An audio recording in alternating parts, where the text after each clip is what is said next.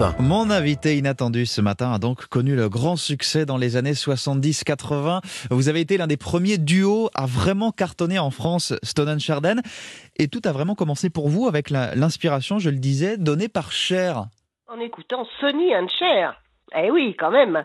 C'était le duo euh, américain, euh, voilà, de toute beauté, disons, avec des tubes énormes, I Got You Babe, Mm. Sing C'est la vie. Enfin, ils ont fait des cartons avec leurs chansons. Et vous remarquerez quand même que les initiales sont les mêmes, hein. S et Sonny C. and Cher, Stone Sharden. C'est Vous drôle. parlez d'I Got You Babe On en écoute quelques notes. D'accord. I got you, babe.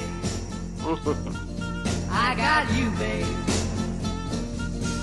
They say our love won't pay the rent. For it's Ça, ça vous plaît beaucoup donc On, Ah, on est en j'adore, 1965 et il n'y Oui. a pas de duo à, à l'époque en France et c'est ça qui Non. va lancer un petit peu votre idée. Oui, c'est ça. Il y, a- il y a eu des duos, mais qui s'y sont. Enfin, plusieurs personnes ont essayé euh, la formule, mais il n'y a pas eu, disons, euh, l'engouement ou le succès voulu. Alors voilà, nous, quand on a envisagé de faire le duo, on nous a dit oulala. Là là, en France, c'est pas très aimé, hein. C'est pas quelque Hmm. chose qui est très prisé. Ah, Autant aux États-Unis, les duos fleurissent à fond, mais pas en France. Bon, alors on a quand même euh, tenté l'affaire, et puis voilà, le résultat. Votre producteur insiste pour que vous formiez effectivement ce duo avec votre mari de l'époque, Eric Chardin. Vous avez sorti Oui. un, un premier 45 tours qui n'a pas marché, un deuxième non plus, jusqu'à un, un passage télé un, un mardi après-midi sur la 2. Exactement. En fait, le premier duo qu'on a pu faire, c'était sur un disque à moi. Et Eric Chardin a juste mis sa voix, comme il disait, comme ça à l'occasion, mais c'était pas un duo à part entière, c'était plus Mhm. une chanson euh, qui me concernait. Et donc, euh, grâce à quelques émissions comme ça, très discrètes, l'après-midi, euh, pas le soir, et ben finalement on a réussi à, à, voilà à approcher un public qui ne demandait que ça, voilà tout simplement. Avec notamment l'Aventura en Oui. 71.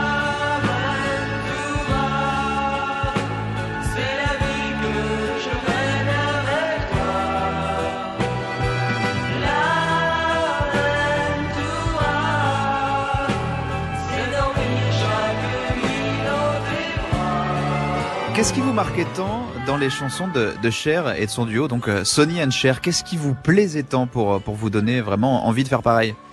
Oui, oui, moi tout me plaisait parce que d'abord je les trouvais tous les deux euh, très dans l'air du temps, elle avec ses grands cheveux noirs, lui les cheveux un peu longs, et puis les voix étaient assez, elle avait une voix plus grave que lui, c'est ça que lui faisait la voix euh, haute, disons, et c'était, euh, moi j'adorais ça, et en même temps ils alignaient les tubes quand même, même en France, il y a eu comme ça une série de tubes qui ont cartonné, et, et donc voilà, on était très, ça nous inspirait, disons, on était très de ce genre de choses.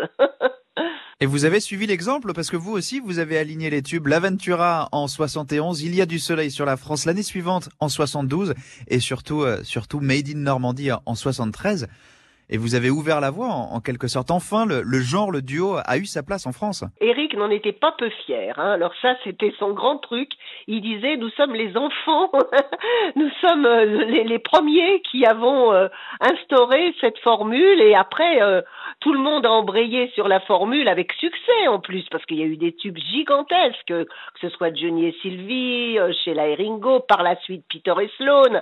Enfin, je veux dire qu'on a euh, lancé l'affaire et tout le monde s'est engouffré là-dedans. Il y a eu aussi des duos, deux hommes, deux femmes, dans toutes les émissions de télé régulièrement. On assistait à des duos, ça a été vraiment la- le gros truc, quoi. hein. C'était facile de chanter en, en duo, Stone? C'était plus facile que de faire carrière euh, solo pour vous? Euh, pareil, moi ça me posait pas de problème, au contraire. Moi j'ai toujours aimé le côté groupe en plus. Alors euh, à deux, euh, disons que c'est plus sympa que seul. Et puis euh, voilà, l'avantage c'est qu'on était un couple dans la vie, donc on était mariés et que on était toujours, enfin même quand on chantait séparément, on était très souvent ensemble. Et là, bah, de se retrouver à deux, c'est sûr que pour moi c'était parfait, quoi. Ouais. Hmm. Bon, il y a eu la séparation après en, en 74-75, un, un bout de carrière solo, puis vos retrouvailles avec Chardin dans les années 70. Mhm. Est-ce que ça vous a manqué la scène et la musique pendant ces confinements? Ben Ben oui, pas mal, parce que bon, bah bien sûr, on est tellement habitué depuis tant de temps de de se produire, de chanter dans sur des publics, euh, dans dans n'importe où, quel que soit la l'endroit, c'est pas le problème. Mais c'est vrai que c'est devenu euh, vraiment une, une espèce de routine, mais bien agréable, bien agréable. Alors là, on reprend un petit peu les spectacles et bah depuis qu'Eric est parti, moi bien sûr, j'ai repris les les galas. Alors on Mm. a la chance, bon bah d'avoir une bande orchestre où il y a sa voix figure. Donc on retrouve exactement le, duo d'avant, quoi. Donc pour moi, c'est tout bénef. Quand est-ce que vous remontez sur scène? Dernière question.